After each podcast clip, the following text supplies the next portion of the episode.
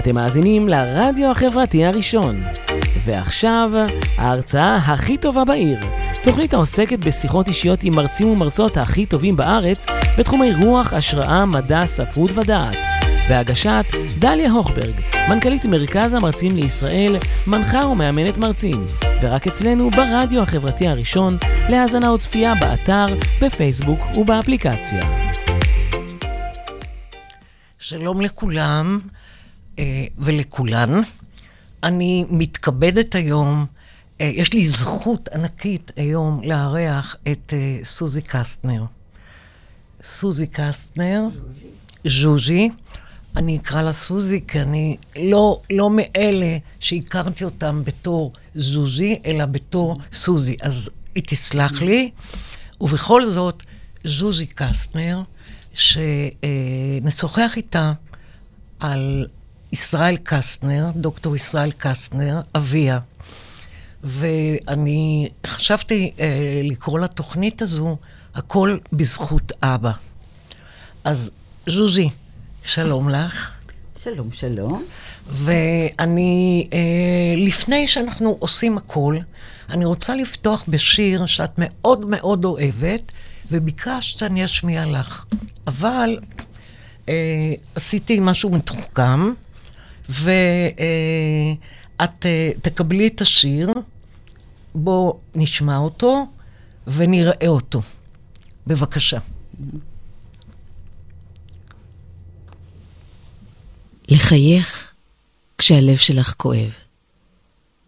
לחייך למרות שהוא נשבר. כשיש עננים בשמיים, את תסתדרי. אם את מחייכת דרך הפחד והצער שלך, חייכי. ואולי מחר את תראי את השמש זורחת בשבילך. האירי את פנייך בשמחה. אז תראי כל שמץ של עצב. למרות שדמעה עשויה להיות קרובה כל כך, זה הזמן שאת חייבת להמשיך לנסות. חייכי, מה הטעם בבכי? את תגלי שהחיים עדיין שווים, אם רק תחייכי. זה הזמן שאת חייבת להמשיך לנסות. חייכי. מה הטעם בבכי?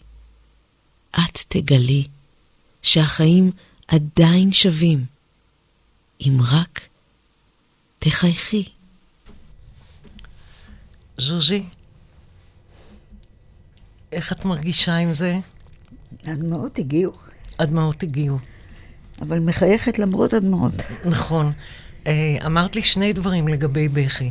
שאימא אף פעם לא בכתה. היא בכתה בלילות.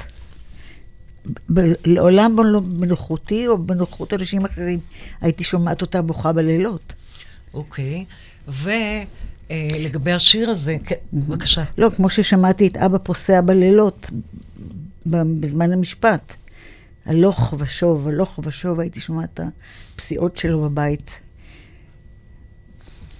אה, אמרת לי עוד דבר אחד לגבי השיר הזה, כששאלתי אותך, זוזי, למה את אוהבת את השיר הזה?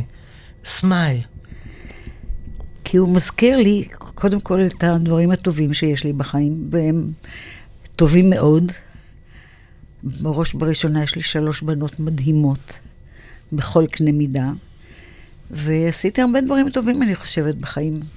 יש לי מקצוע שאני מאוד אוהבת, ואני חושבת שעשיתי בו עבודה טובה. מה המקצוע שלך? אני אחות. אני אומרת את המילה הזאת בגאווה ענקית, כי זה חלק ממי שאני, ממה שאני. אני אחות. כשאני אומרת שאני אחות, אני מתכוונת לזה. אוקיי, את אחות. זה הדבר, כאילו, זה המקצוע שלך, כן. בזה את עוסקת כן, עד היום. כן. אוקיי. אמ, בואי נדבר על, אה, אה, על המשפחה שלך. בואי נדבר. נתחיל, מה שנקרא, מההתחלה. מתי ניסו ההורים שלך? אה, כמה שזכור לי, ב-1935. אוקיי. היטלר כבר היה בשלטון. בואו נראה תמונות של ההורים.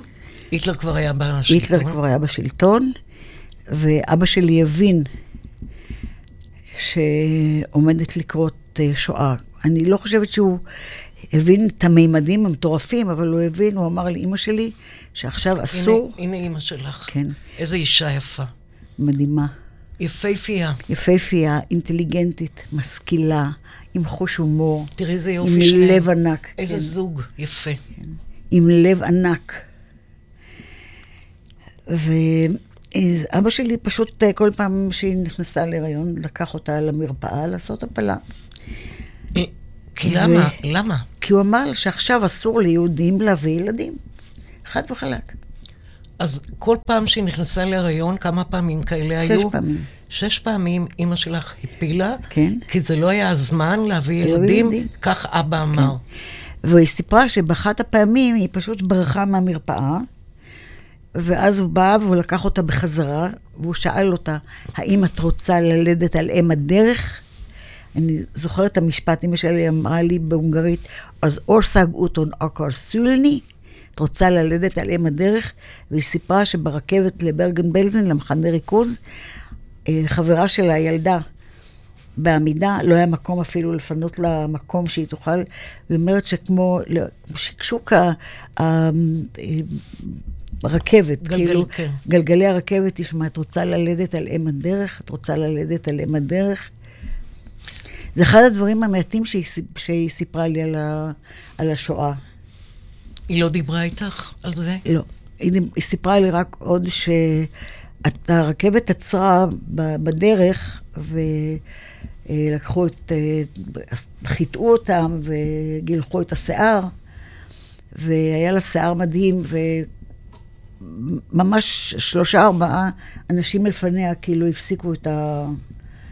את הגילוח של, ה, של הראשים של הנשים, ולשמחתי הרבה, תראה תמונה שלה כשהיא ילדה אותי, אז... אה, אז יש לנו פה. תמונה, יש לנו פה תמונה כן. נורא יפה שלך, אשר ראינו כן. כבר. קודם, כן. הנה את, המקסימה, המתוקה, ואחרי זה, איזו אישה יפה, איזו אישה קורנת, מדהימה. ויש לנו עוד תמונה אחת שאת יושבת ומחזיקה את הבובה שלך. כן. אז בואי נראה אותה. בואי נראה את כן, הבובה. הנה. הנה אימא ואבא, והבובה חמודה. בת זה- כמה את פה?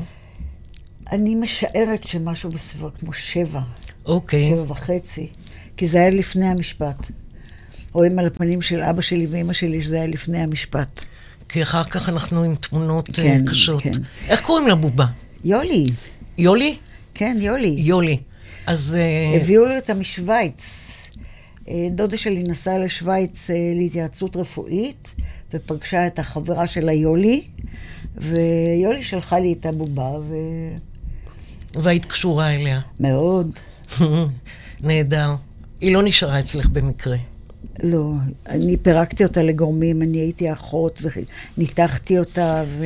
משם זה בא? משם זה בא, הקטע כנראה, הזה? אני לא יודעת, בכל אופן, אה, היא מאוד שימשה אותי הרבה שנים, ועד שהיא לא נשארה, מסכנה. אבל כל השנים היא הייתה איתי. את יודעת, אה, ז'וז'י, אני נזכרת בדבר ששכחתי, ועכשיו הזכרת לי, שהפעם הראשונה שאני פגשתי אותך, זה היה לפני המון שנים, שצבי היה בבית חולים, בבלינסון, ופתאום אני רואה אותך שם. והכרנו אחת את השנייה, את זוכרת? כן. ו- ו- וזהו, משם, משם קיבלתי את הרוח הרחמנית שלך, ואני אומרת את זה בלי, בלי מה שנקרא, זה לא מליצה, זה אמיתי לגמרי. ואחר כך, איך אומרים, הדברים התפתחו, ו- ו- והכרתי את מירב, ואת כל ה... טוב, את- הכרתי אותך והכרתי את צבי, שזו הייתה חוויה בפני עצמה. כן, כן, אוקיי. באנושיות, לא ב, כאילו במעמד, אבל באנושיות. זו הייתה חוויה מדהימה. תגידי, אז בעצם אה, אתם אה, אה, עם המפילה שש פעמים, ואז, ואז, איך, את, איך נולדת? איך שהם נפגשו בשוויץ, זאת אומרת, בוא נעשה רגע כן, סדר כן. למאזינים. ב- בסוף, אה, זהו, בסוף דצמבר, הקבוצה של רכבת קסטנר דצ- הגיעה סוף סוף לשוויץ, אוקיי, ואז אה, אבא שלי בא לוודא שכולם הגיעו בשלום, וחזר להונגריה ולשארית אירופה. אחר כך, בחודשים האלה הוא הסתובב בין מחנות הריכוז עם הקצין הנאצי, קורט בכר, והם עברו ממחנה למחנה ושחררו את המחנות ומנעו מה, מהנאצים להשמיד את המחנות על יושביהם, כן. שזה הייתה הצלה של עשרות אלפים. רק בברגן בלזן היו אז 60 אלף אה, יהודים. ו- ואלה לא נחשבים למתנגדים של קסטנר. זה לא, זה לא חלק- נקרא... תקשיבי, המסה הגדולה של אנשים שאבא שלי הציל, לא יודעים למי הם חבים את חייהם. מהמם. כמה אנשים לדעתך, אה, בגדול? זה לא לדעתי. יש מחקר היסטורי, אוקיי. שטוען שאבא שלי הציל בסביבות 130 אלף יהודים מהונגריה ושארית הפליטה של אירופה שהיו במחנות. היו איזה שמונה מחנות שהם היכו בהם. מהמם. טרזיינשטט, פלוסנברג, אה, כרגע אני לא, לא נזכרת בכולם, אבל אה, בכל מחנה שהם באו אליו, השומרים הגרמנים עזבו אותו, ולא, ולא פוצצו אותו כמצוות היטלר. כשהיטלר בעצם... נתן אה, הוראה לא לעשות כלום? לא, הוא נתן הוראה להשמיד את המחנות על יושביהם, על מנת שלא יהיו עדויות. ברור. אני רוצה רגע להראות סרט אה, אה, נוסף על המשפחה, רק רגע. יש לנו? בואו נראה. Family in Switzerland in April 1945. Zsuzsi, their only daughter, was born in December, and they left for Israel two years later. Zsuzsi Kastner found old wire recordings her father had made over 50 years ago, and they are listening to it for the first time tonight.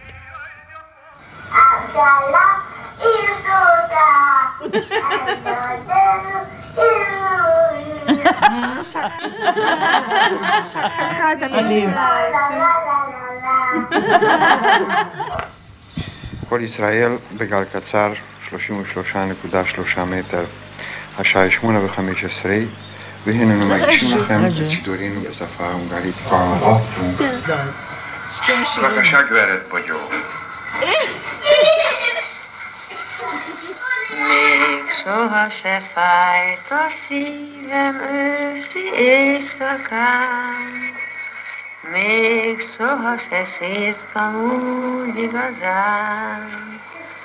Még nekem az életemben nem volt nagy regény, Életemet adnám neked egy csókodért.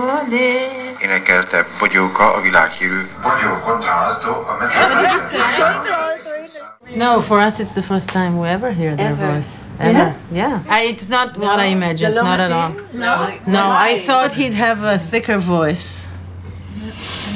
Because he was so tall. How come he had such a tenor? He was not tall. He was not tall. No, not tall. He was one shock It it was lovely.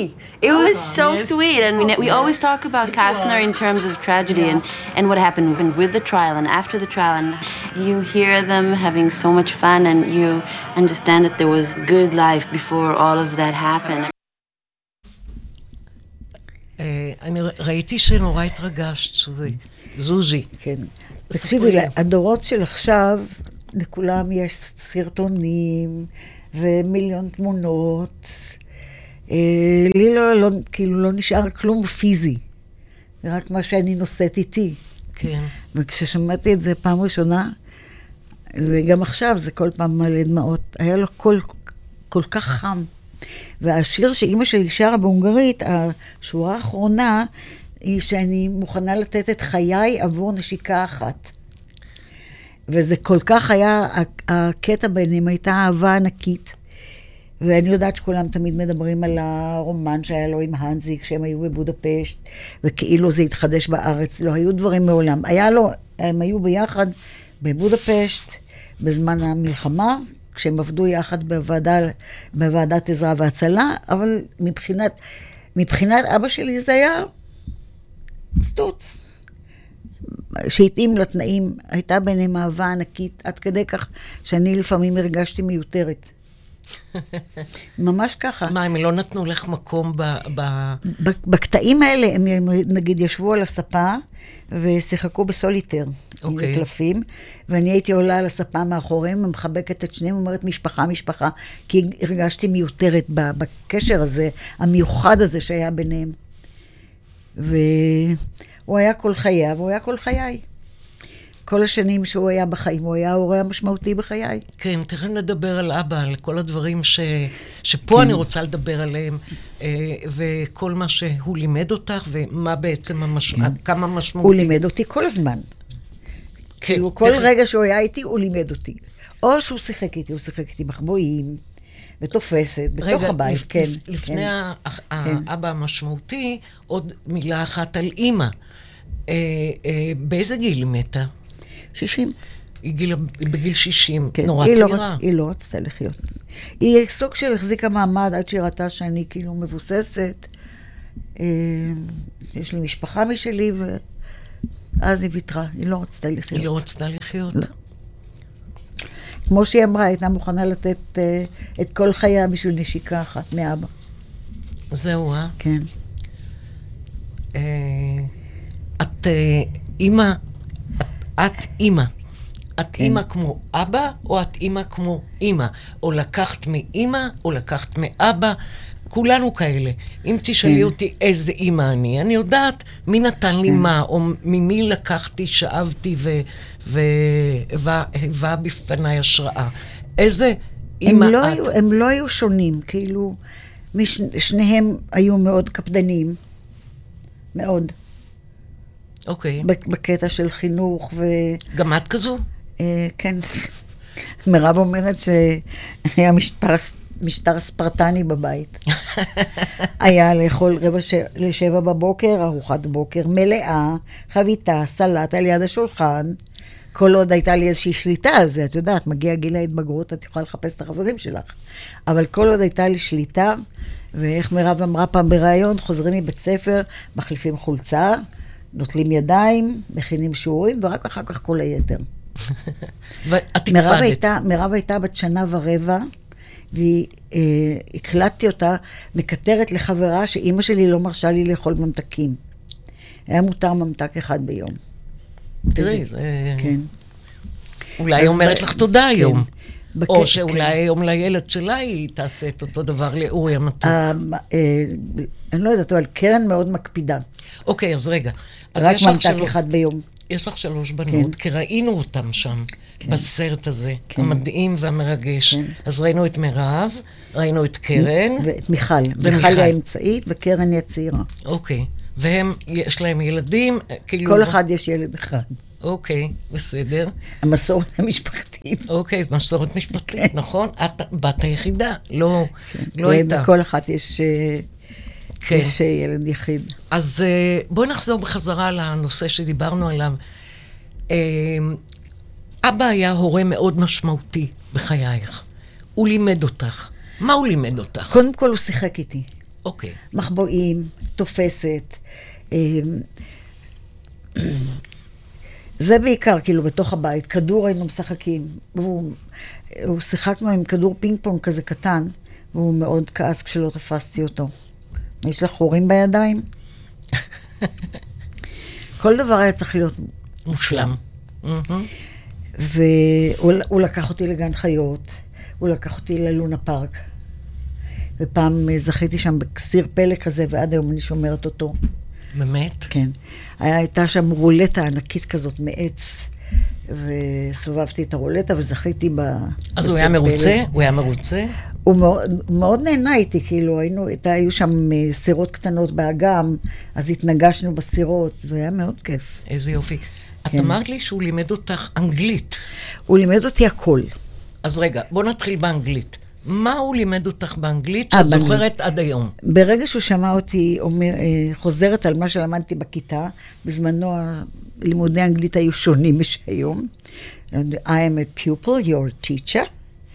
אז ברגע שהוא שמע שאני מכירה את הפועל to be, אז הייתי צריכה ללמוד בעל פה את המונולוג של המלט, שכל האוצר מילים שלי היה משהו כמו עשר מילים. ולמדתי את זה, ועד היום אני זוכרת את אוקיי, רובו. אז כן. בבקשה, בואי ניתן איזה שתיים, שלוש שורות. כן. בבקשה. זה המונולוג המפורסם. כן. To be or not to be, that is the question. Whether it is nobler in the mind to suffer the slings and arrows of outrageous fortune, or to sleep. שלוש נקודות. מדהים, נהדר, כן. מרגש. אז זהו, ואז אה, פוליטיקה. אני הייתי בפוליטיקה, אני חושבת עוד בחיתולים. איזה פוליטיקה? למה הוא היה שייך? הוא היה מפא"י. אוקיי, דברי, ספרי. את יודעת, אני, לא, אני יודעת שהוא היה מועמד של מפא"י לכנסת. אוקיי. המפא"י, כשמי מי עומד בראש? אה, בן גוריון ומשה שרת, לחילופין. אוקיי. אה, משה שרת היה גם ידיד שלו וגם ידיד שלי. הוא כל חייו שמר לי אמונים. כשלמדתי באנגליה, אז הוא בא, הוא היה מבקר אותי והיה מזמין אותי ללונדון ומארח אותי. ושרת היה איש לא מספיק כריזמטי, הוא היה איש ספר, איש תרבות, והוא היה כבר אז בעד הסכמי שלום עם מדינות ערב. אבל אה, אי אפשר ליד בן גוריון, אה, כאילו, כן. בקטע של הכריזמה ושל האיש... כוחנות, זה לא עבד. רגע, אבל את שכחת את הדבר הכי חשוב. איך אומרים? שלשמו התכנסנו. מה יש לך פה? הפועל. אה, פועל. מה אבא לימד אותך? אה, אז ככה. אה, בשנת 56, אבא שלי ודודי, גיסו של אבא, לא אחיו, הלכו למשחק של נבחרת ישראל נגד ברית המועצות. במשחק הקודם שהיה במוסקבה, נבחרת ישראל הפסידה 0-6. היה להם אה, אה, שוער אגדי, איליאשין. יאשין. איליאשין. נורא כן. ידוע, שם- כן? אפילו אני מכירה כן. את זה. כן, כי הוא... אוקיי, יאשין. וזה איליאשין, אני חושבת. לא יאשין, אלא איליאשין. לא חשוב. בכל אופן, במשחק באיצטדיון רמת גן, שהיו, התכנסו בו 40 אלף איש, תחשבי על זה, בשנת 56. היום קשה למלא 30 אלף באיצטדיון למשחקי הנבחרת. בכל אופן, אה, היה משחק והפסדנו 1-2. ואבא שלי ודודי חזרו באופוריה מטורפת. כאילו, אני לא זוכרת אותו אי פעם נלהב ככה. מה, מה, אני שואלת, ניצחנו? לא, אבל הפסדנו רק 1-2. אז התחלתי לשאול שאלות, כאילו, למ, למה לא אומרים 1-0 אם ההפרש השור, השערים הוא 1? נו, נו, אבא שלי מיד לקח קרטון כזה גדול, צייר עליו את המגרש, והסביר לי את, את הכללים של משחק הכדורגל. ומאותו רגע נשבתי, כנראה בגלל האהבה הגדולה שלו, זה נדבק בי, כאילו, שאבתי את זה. כי מאז, והרבה שנים לא ראיתי משחק כדורגל בעיניים שלי.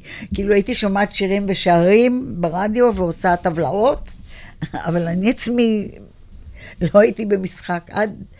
גם עוד לא היה, לא היה טלוויזיה בארץ, ובשנים 61-62, כשלמדתי באנגליה, אז בשבתות הייתי יושבת מול הטלוויזיה כל היום, רואה משחקי כדורגל. סוזי, את עושה את זה עד היום, נכון? כן. אז רגע, ספרי לנו, רגע, רגע.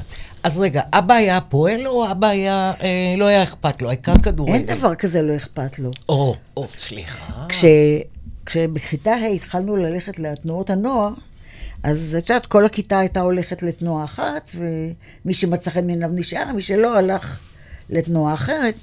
וכל תנועה ש... שכל הכיתה הלכה אליה, אבא שלי היה אומר, אני לא אוהב אותם. השומר הצעיר, אני לא אוהב אותם. אה, אחדות ה... אה, נו, אה, איך זה נקרא? אחדות העבודה? לא, אחדות העבודה, התנועה שהיום הייתה מחנות העולים. כן. מחנות העולים, אני לא אוהב אותם. אז ברור שלא הולכים. הגעתי לתנועה המאוחדת, שלימים נהייתה הנוער העובד והלומד, זה היה בסדר. הוא אישר, הוא נתן אישור. כן. אוקיי, אז כך שזה ממשיכים. הפועל. הפועל. הפועל. זאת אומרת, סוזי קסטנר, ואני אומרת את זה לכולנו, ידועה בתור יושבת יציע. שבע. ו... שער שבע.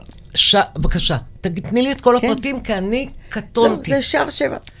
היא בשער שבע, כל שער שבע מכיר אותה, כולם יודעים כן. שהיא יושבת ועושה לא ככה. רק כן, לא רק שער שבע, גם שער ארבע, חמש מכירים אותי, והם יודעים שאני לפעמים מאוד כועסת עליהם, כי הם מזיקים לקבוצה, אבל אין מה לעשות, אז אני רבה איתם. אבל... אני אה, מנסה להזכיר להם שהם לא הפוקוס, אלא הפועל. והם לפעמים שוכחים קצת. כן, ש... את יודעת, הגולם קם על יוצרו. לגמרי. אמ, אני אה, רוצה להראות משהו, ש... סרטון, כן. ש... איך אומרים, בלי זה אי אפשר להתקדם הלאה בתוכנית שלנו.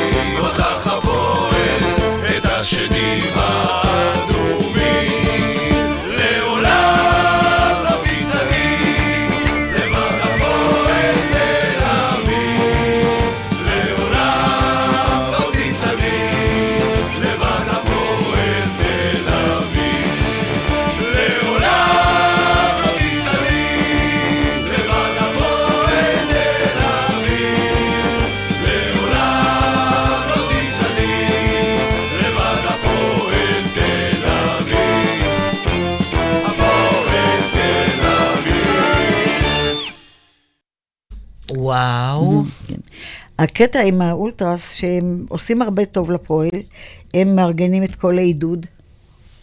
ודרך אגב, יש נדמה לי חמישה, חמישה דיסקים עם שירי עידוד של הפועל. מי, מי, שמי מוציא אותם? Uh, יש, יש לפועל להקה. אוקיי. תכף תסבירי לנו. כן. יש לפועל להקה, שנקראת, uh, תכף אני אזכר, אני בזקנתי שוכחת את השמות. אין דבר, לא תכף, לא חשוב. חשוב, כן. יש לפועל להקה, והם כל שנה מז- ממציאים שירים חדשים. כן. אה, וכאילו, אין, אין עוד קבוצה שמעודדת כמו הפועל. אה, למשל, אה, במשחק האחרון בכדורסל הפסדנו, ואנחנו עומדים ומוחאים. כפיים לשחקנים. זוזי, מי כן. זה פה בתמונה? אה, זה הנכד שלי יותם, הנכד הבכור שלי. שהוא הפועל תל אביב? ברור. זאת אומרת, כל הנכדים שלך הם... לא, לא, לא. לא. או, יש פה בעיה. יש בעיה. מה הבעיה? הוא לגמרי אדום, והנכדה האמצעית, אה, אמה, היא באה איתי לאדום, אבל היא אמרה לי, היא הייתה איתי לא מזמן בדרבי של הנוער, והפועל ניצחנו את מכבי 3-1, ואמרתי לה, איזה יופי שניצחנו. אז היא אומרת לי, אבל אני דואגת גם למכבי, כי אבא שלה הוא מכבי. אוקיי, אני מבינה שבמשפחה הזו יש לך שם עוד כן, בעיה אחת כזאת. כן, ובמשפחה, עוד משפחה, שם אה, הודיע לי החתן שלי שאף אחד ושום דבר לא יבוא בינו לבין מכבי תל אביב. אז, אה, אז אז נראה. יש בעיה. אנחנו עוד נראה לאיפה אורי ילך. אנחנו עוד נראה. אוקיי, יש- בסדר. אני יכולה שיש המון שירים שאני יכולה לשיר לו. יכולה להתחיל כבר עכשיו? מה חשבת? אוקיי, ברור. אוקיי, אני רוצה, אני רוצה כן. אה, להמשיך, אה, סוזי, ובעצם אה, לעלות על הקו, אה, אנחנו מדברים עכשיו, כן. אני רוצה לעלות על הקו כן. מישהו, שאת בטח מכירה אותו, ואנחנו, לפני שהוא יעלה, תכף הוא יגיד לנו שלום, יזק, אה, דוקטור יזק. דוקטור יצחק קציר. יצחק קציר. אה, תכף הוא יעלה. אז אה, בעצם אנחנו תכף נדבר על, אה, על הרצח, מה קרה בשעת הרצח, כן. ורק נעלה את יזק, כי יזק, כמו שאת אומרת לי, כשעשיתי לך תחקיר, אמרת לי, אמרת לי, אה, אה, אני לא יודעת, רק יזק יודע. אז תכף גם תסבירי מי זה יזק, ומה הוא לך, כן.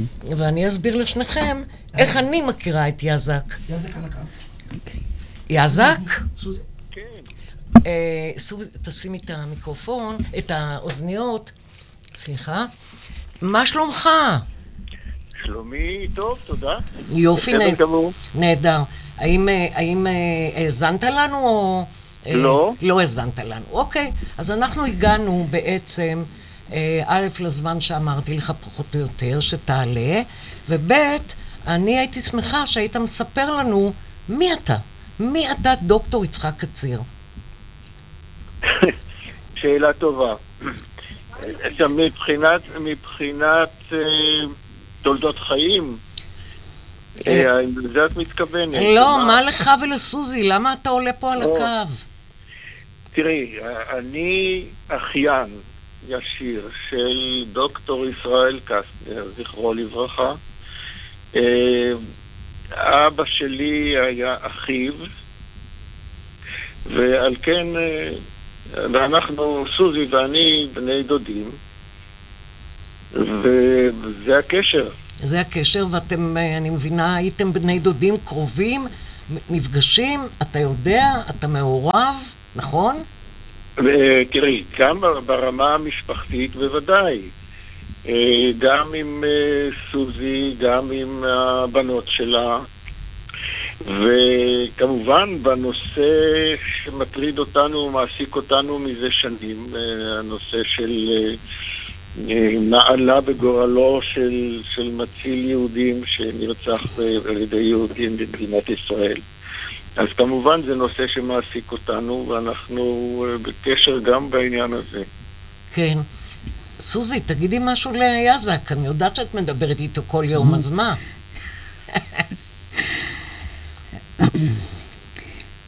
אה, יזק, א', גדול ממני במשהו כמו 12 שנים. אה, כן, משהו כזה. אז כשהיינו ילדים זה היה פחות... א', הם... אה, כאילו כשהוא היה, כשאני הייתי בת שמונה, הוא כבר היה בתל קציר. הוא היה בנחל והש- והשלים את תל קציר.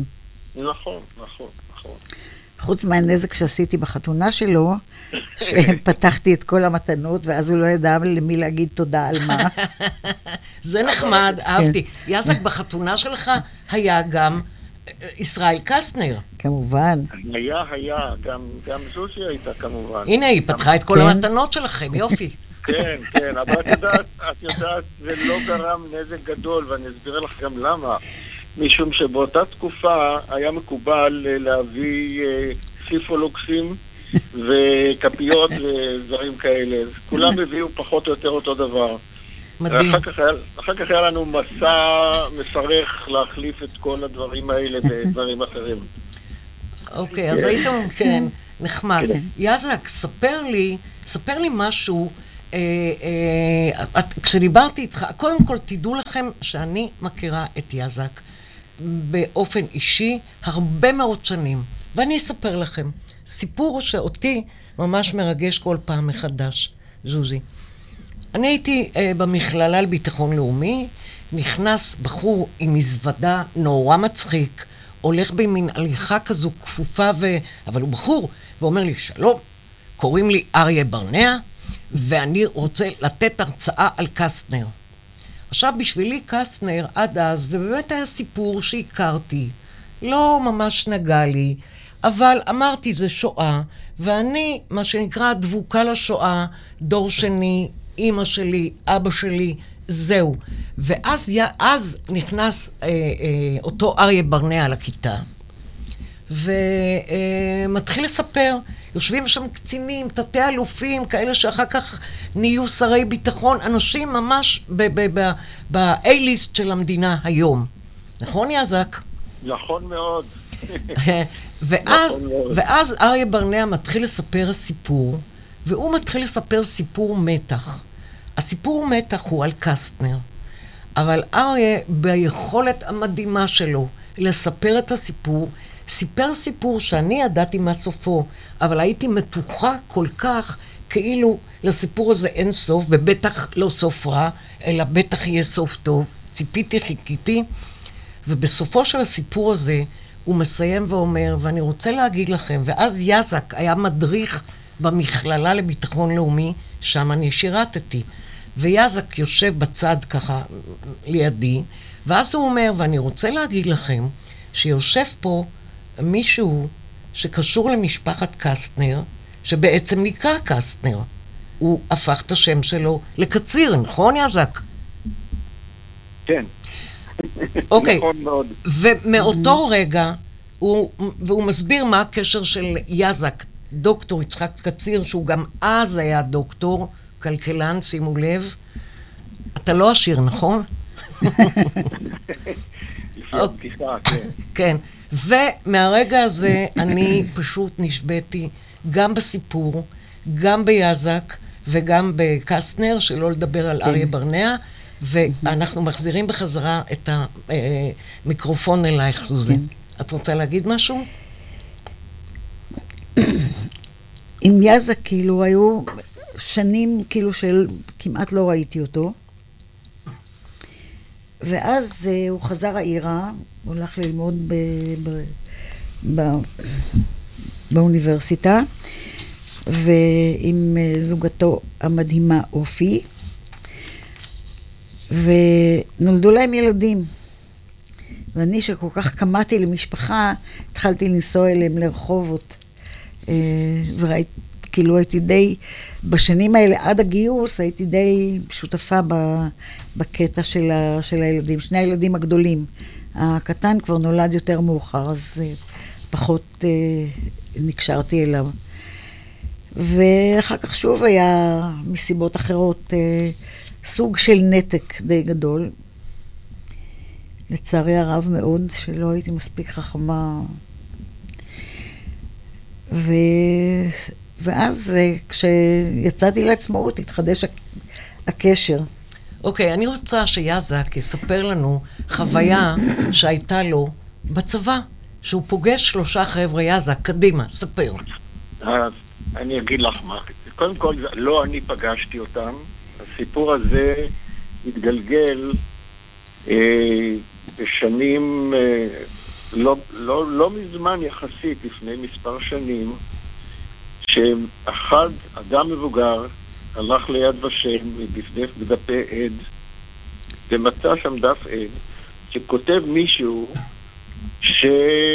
שמסתבר שהיה איתו בצבא, שכן, שכן בחדר.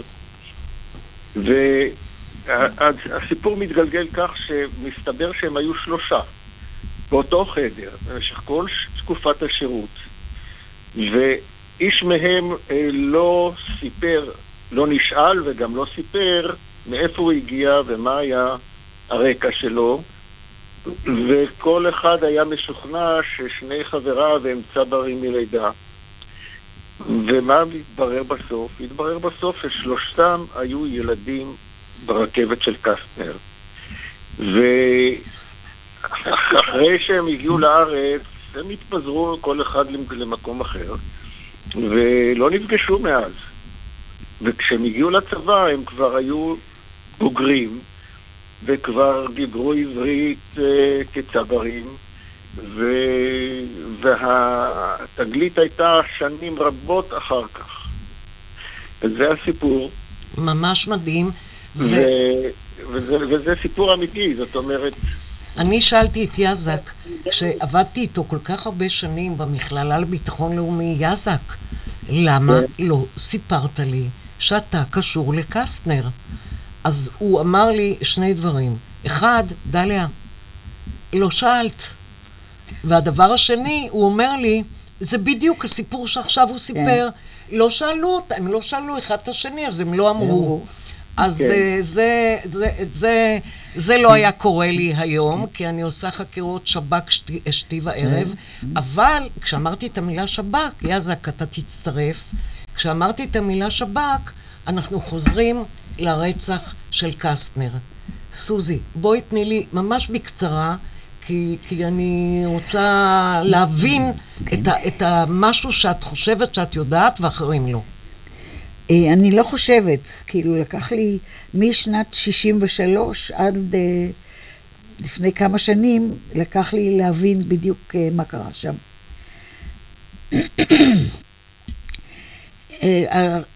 הדעה הרווחת הייתה שזאב אקשטיין ודן שמר, והיה עוד אחד שלא היה נוכח בזה, אבל שהוא היה קשור לרצח, שהם רצחו את אבא שלי. הם גם היו, עלו למשפט, קיבלו אה, מאסר עולם, ואז אה, כעבור שש שנים אה, בן גוריון החליט לשחרר אותם, ולשם כך הוא הזמין את אימא שלי ואותי ללשכה שלו בקריה, והודיע לנו שהוא עומד לשחרר את, את הרוצחים. אני באותו רגע הבנתי, כפי שאמרתי לך, אני כל החיים הייתי בפוליטיקה. אני ידעתי על העליות והמורדות של מפא"י, של מפלגות אחרות.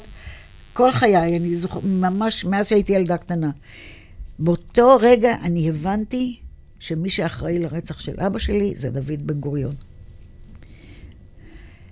ולא דיברתי על זה שנים כי לא יכולתי להוכיח שום דבר.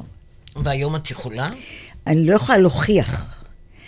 אימא שלי ואחותה נסעו עם אבא שלי באמבולנס לבית החולים. מי שלא יודע, אבא שלי עוד אחרי ההתנגשות חי 12 יום ונלחם על חייו. ואבא שלי סיפר, ואני שמעתי את הסיפור הזה פעמים רבות. האמת היא שזה גם היה כתוב על פתק שדודתי כתבה אותו באמבולנס, ואני איבדתי אותו, כי היו כל כך הרבה דפים, כל כך הרבה ניירות, ועברתי על הארכיון פעם ופעמיים ושלוש, באיזשהו שלב איבדתי את הפתק הזה. היה כתוב מה שאבא שלי, העדות של אבא שלי, מיד אחרי הרצח. הוא סיפר שהוא הגיע עם המכונית מהעבודה בחצות, וניגש אליו אל החלון אדם צעיר ושאל אותו, אתה דוקטור קסטנר? הוא אמר כן. הוא יצא מהאוטו, התכופף לנעול את האוטו עם המפתח, ואז שרק כדור על, מעל הראש שלו ונתקע במסגרת של החלון. והרוצח המיועד ניסה שוב, הוא ירה עוד כדור, והכדור היה עקר. ואז אבא שלי התעשת מהתדהמה, והוא רץ לתוך חדר המדרגות של הבניין שלנו, ומישהו מנע ממנו מלעלות במדרגות. אבא שלי יצא וניסה לרוץ לבית הסמוך, ובדרך בין שני הבתים ירו בו בגב. אוקיי, איך זה מביא אותנו לזה? יזק, אתה איתנו, נכון? אני איתכם כל הזמן. מה דעתך על זה? רגע, חכי. אה, רגע, אוקיי. צריך לספר את כל הסיפור. עכשיו, אה, טענו שזה היה המוסד, ואיסר הראל שנים היה מתקשר אליי ונשבע לי בעלות ובקללות שלמוסד לא היה כל קשר לרצח. ואני האמנתי לו. דרך אגב, אני גם... אה, טוב, לא חשוב. אולי זה חשוב. לא, בסדר, אני אני סומכת עליך. אני טיפלתי בו אוקיי. בימיו האחרונים. אז היה ביניכם קשר מאוד הדוק, כן. מה, עם... עם לא, איסר. לא קשר הדוק, אבל זה היה אנקדוטה כן, כזאת, כן, של- אוקיי. אני כן. טיפלתי בו. ו... עכשיו, את, את, כשאני שואלת את עצמי, על, כשמישהו נרצח, הדבר הראשון אתה שואל, מה היה המניע? כאילו, מה, איזה עניין היה לבן גוריון לר- לרצוח את אבא שלי, למה הוא רצה להעלים אותו? אז ככה, המשפט גרם לזה שנפלה ממשלה.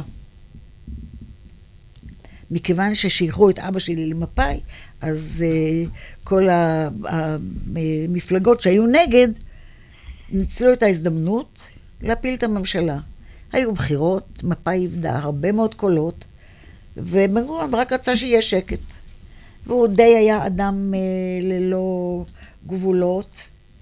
הוא עשה מה שהוא רצה, לא רק בנושא של אבא שלי, אלא אנחנו יודעים ש... אוקיי. ו...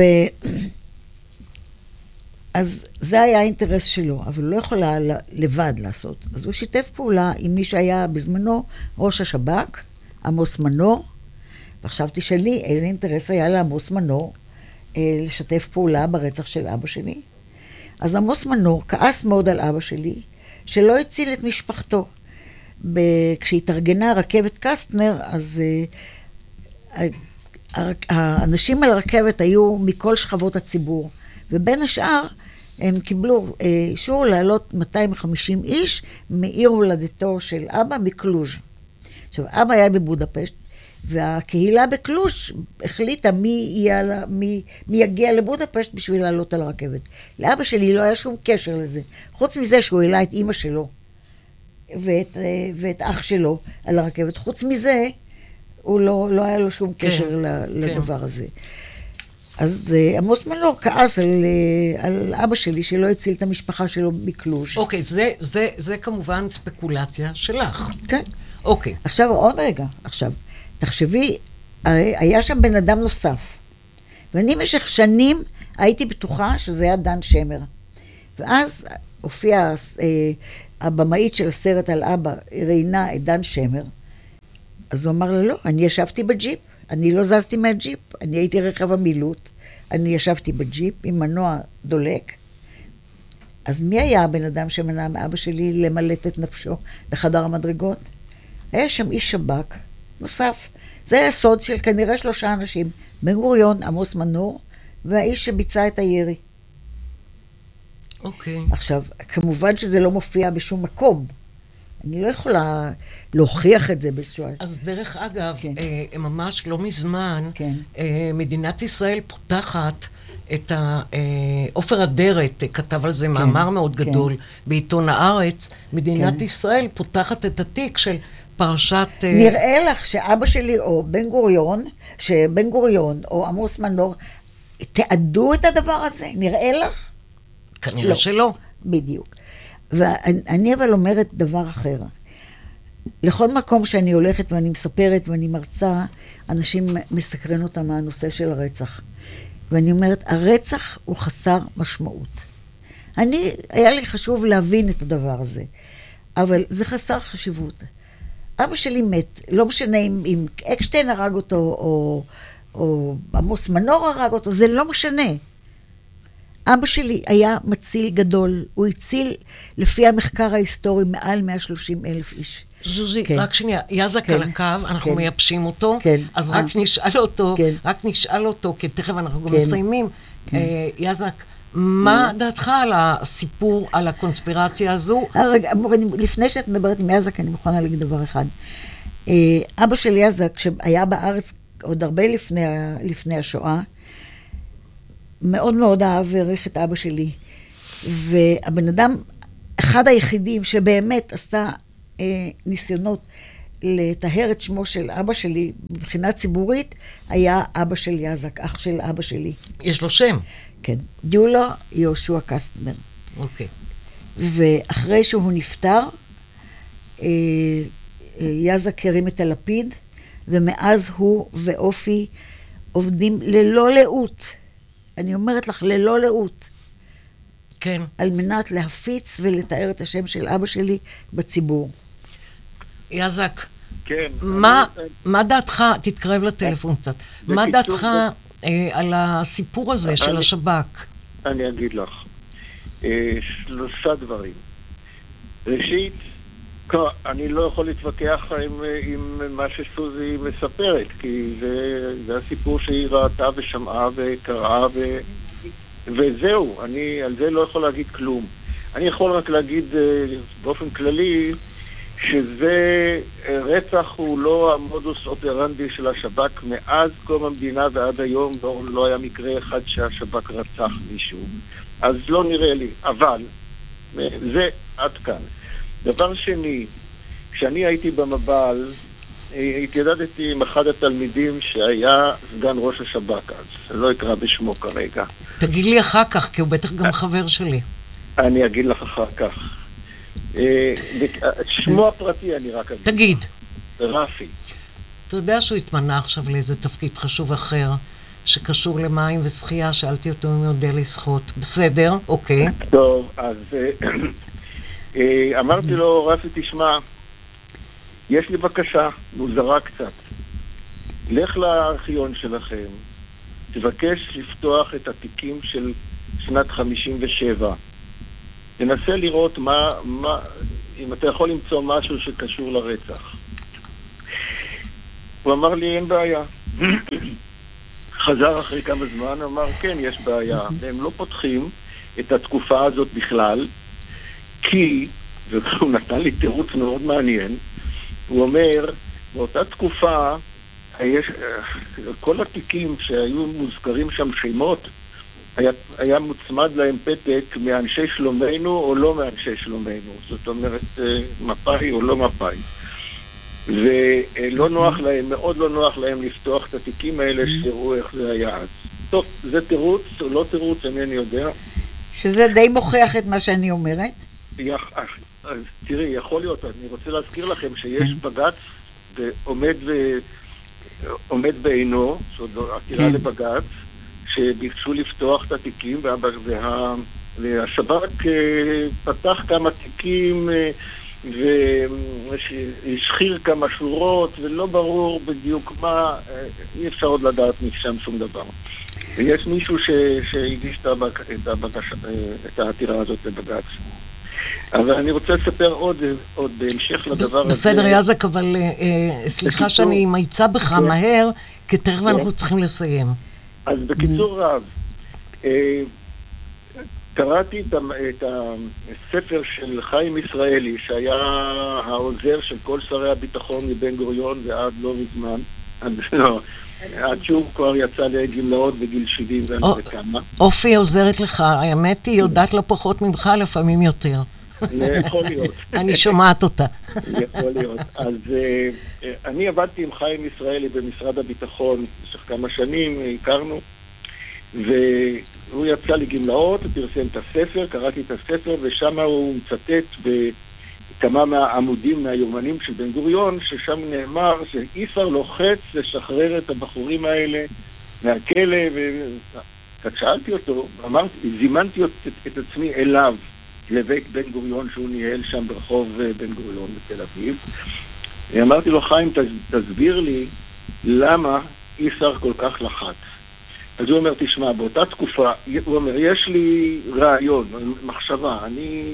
אבל כשהוא אמר, שהוא, אני מכיר אותו, הכרתי אותו, כשהוא אמר, יש לי רעיון, מחשבה, זה אומר, כנראה שזה ככה היה, הוא רק לא מתחייב. כי הוא היה דיסקרטי מאוד. הוא אומר, באותה תקופה עוד הסתובבו בארץ כמה משרידי הלח"י, שעשו מהומות פה ושם, ירו פה ושם, זרקו פצצה פה ושם, אני לא רוצה להזכיר עכשיו את כל המקרים. ובשירותי הביטחון שלנו אמרו, הגיע הזמן אה, לגמור את הדבר הזה. בואו נעשה ניקוי אורוות, נשחרר את הבחורים האלה, נעמיד אותם תחת השגחה של ראשי הלח"י לשעבר, שמיר למשל, ואת אנשי הלח"י האלה, הבכירים, נצרף לשירותי הביטחון. וככה היה. שמיר התמנה אז לראש שלוחת המוסד בפריז, ויהושע כהן אה, שומר ראשו של בן גוריון, ועוד כמה וכמה מהאנשים האלה התמנו לכל מיני תפקידים במוסד ובשב"כ. וזה היה ההסבר של חיים ישראלי, וזאת אומרת, אה, לקשור את השחרור שלהם בכך שהשב"כ רצח, זה כנראה לא, אה, לא מדויק. אבל שוב, זה הכל עדיין בחזקת אה, נעלם. אני, אין לי הוכחות לא לכאן ולא לכאן. טוב. אבל זה יכול להיות. יכול להיות, אבל אה, בעצם, כמו שסוזי אומרת, ז'וז'י, למה אתה קורא לה סוזי? אתה צריך לקרוא לה ז'וז'י. ז'וז'י, נכון. אתה צריך. הוא באמת קורא לי ז'וז'י. לא, הוא כרגע אמר סוזי. הוא אמר סוזי כן. עכשיו, לא. יעזור כלום, יש- זה מוקלט. אה, אה, אני, זה כמו שז'וז'י אומרת, בעצם, הוא נרצח. עכשיו, זה לא, זה, זה, זה קרה, ובעצם השאלה היא למה, אבל מעבר לזה שהוא נרצח, אני הייתי אה, אה, רוצה שזוזי, את תגידי לי, אה, מה המורשת של אבא? מה המורשת שלו? מה אני יכולה לקחת, ועם זה ללכת החוצה אחרי השיחה, ולהבין, קסטנר, מה הוא נתן? בראש ובראשונה, את כל הנושא הזה של גבורה. הגבורה היא לא תמיד בקצה הקנה של הרובה או האקדח. יש סוגים שונים של גבורה, ולכל עם צריך להתייחס בכבוד. כל גבורה יש לה המקום שלה.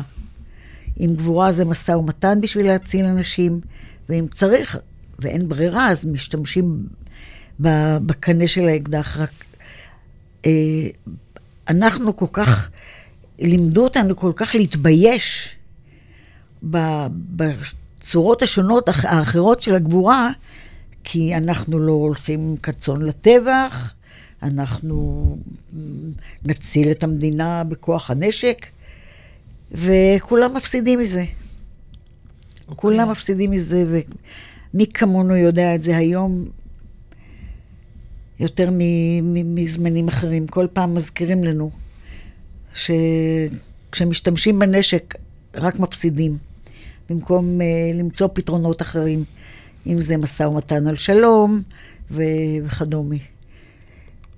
ו- והתפשרות, ו- ו- ו- ולתת דברים שלא תמיד אה, נעים לתת אותם, אבל לתת, כן. כי, כי, כי בתמורה מקבלים את ה... את ה בסופו של דבר, השורה התחתונה היא רווח נקי לכל הגורמים. ושמירה על כבוד האדם. כבוד האדם לא ניתן לחלוקה. אתה לא יכול לכבד יהודי ולא לכבד ערבי, זה לא עובד. צריך לכבד אדם באשר הוא אדם, ואם הוא אדם שמזיק והוא לא טוב ל, ל, לך או לחברה, אז צריך לטפל בזה, אבל לא בקצה הקנה של האקדח. נכון. יש וב- דרכים אחרות. נכון, ובלי הכללות. כן. אה, אה, בעצם, זוזי, אה, תם זמננו, מה שנקרא, אבל לפני כן, אני רוצה להגיד לציבור, לקהל, למאזינים, למאזינות, אני תמיד אומרת מאזינות, זה לא בגלל מירב, בואו, תירגעו. אה, אה, אני רוצה להזמין את כולם לכנס שנעשה כל שנה במשך כן. הרבה מאוד שנים, ובעצם בשלוש שנים האחרונות, בגלל הקורונה, הוא לא התקיים. הכנס הוא כנס לזכרו, זה נקרא פרח ונר, לזכרו של קסטנר. הוא יתקיים ב-28 לרביעי. בוא, אם אתה יכול רק להקטין קצת את התמונה, שיוכלו כולם לראות, ובשדרות עמנואל הרומי 6 בתל אביב, נתכנס אה, אה, אה, בשעה 4, ובשעה 5 יהיה טקס קצר. מבטיחה טקס קצר ומרגש. שרת התחבורה מרב מיכאלי תדבר, פרופסור אסא כשר, כל אחד כמה דקות, זה לא הולך להיות חפירה, זה הולך להיות מחווה, זה הולך להיות כנס שנעשה הרבה מאוד שנים, שלוש שנים אחרונות לא עשו אותו. ומי שיזם אותו זה הניצולים. בתחילה, כן. בתחילה, כן. מי כן. שיזם אותו זה הניצולים, ועדיין מגיעים ניצולים אה, בכבודם ובעצמם. נכון. וכבוד אה, לפגוש אותם. ונכון, ניצולים, או, או, או כאלה שהיו על הרכבת. ואני אה, רוצה עוד משפט בקשר לזה. רגע, סוזי, כן. רק אני אגיד מי אה, יש כן. וזה. אוקיי. אז uh, שרת התחבורה uh, מרב מיכאלי שתדבר, uh, פרופסור אסא כשר, שאשתו הייתה על רכבת קסטנר, המחזאי מוטי לרנר, שכתב את המחזה האחד והיחיד קסטנר, שידבר קצת, שנייה, והמחנך אריה ברנע. ובליווי מוזיקלי של תמר שר אור, שם אור, שתשיר. כן, ז'וז'י. אה, מה, ש... מה שרציתי להגיד, זה... עכשיו שכחתי, אבל תכף אני אזכר. אז כשר, כן, מרב כן. מיכאלי, מוטי לרנר. לא, מה שרציתי להגיד בקשר לה, להמנון. אני במשך אה, שנים חשבתי שההמנון הוא... ההמנון מדבר על... זה דיבור של אנשים בגולה. לא, זה לא דיבור שלנו. חשבתי שאולי כדאי להחליף את ההמנון, שיחבק את כל אזרחי ישראל, לא רק היהודים. אבל אה, אחר כך, כששמעתי את הניצולים של אבא שלי מספרים, הם סיפרו שכשהרכבת אה, יצאה מגרמניה, עברה את הגבול, וההבדל היה ענק, כי גרמניה הייתה מושחרת בגלל ההפצצות, ואיך שהם עברו את הגבול, פתאום הכל היה מואר. והם אה, סיפרו שאיך שהם עברו את הגבול, הם כולם בדמעות התחילו לשיר את התקווה. כך שהתקווה היא בלתי ניתנת להחלפה. אולי מישהו פעם יוסיף אה, עוד בית שיוכל לכלול את כל, ה... את כל המרקם הכל כך רחב של, אה, של, האנשים, אה, של האנשים בישראל, אבל אה, על הבית הראשון אי אפשר לוותר. כן. כן, סוזי, תשמעי, זה היה פשוט אה, תענוג, ולא רק תענוג, אלא תענוג זה דבר, אה, זה לא מילה נכונה, זאת הייתה חוויה מרגשת. הייתה חוויה מרגשת להיפגש איתך, להיפגש עם הלב שלך. הלב שלך פה, את הנחת אותו על השולחן, ואני מודה לך שפתחת אותו בפנינו. ויאזק, אתה איתנו? אכן. אכן. אז אני רוצה להודות גם לך, שאתה אה, היית מוכן, מה שנקרא, בכוננות, אה, אה, בכוננות, ואני מודה לך, ואני מודה לכולנו, ואנחנו ניפגש כולנו ב-28 לרביעי, אה, וניתן כבוד אה, לדוקטור ישראל קסטנר. למציל הגדול ביותר של השואה. נכון. ואני, איך אומרים, חד וחלק, יאזק, גם אתה אומר את זה, ואני אחריכם. תודה כן. רבה לכם. תודה. תודה לך. תודה לך. רבה. ביי. אתם מאזינים לרדיו החברתי הראשון. ועכשיו, ההרצאה הכי טובה בעיר. תוכנית העוסקת בשיחות אישיות עם מרצים ומרצות הכי טובים בארץ בתחומי רוח, השראה, מדע, ספרות ודעת. בהגשת דליה הוכברג, מנכ"לית מרכז המרצים לישראל, מנחה ומאמנת מרצים. ורק אצלנו ברדיו החברתי הראשון, להאזנה וצפייה באתר, בפייסבוק ובאפליקציה.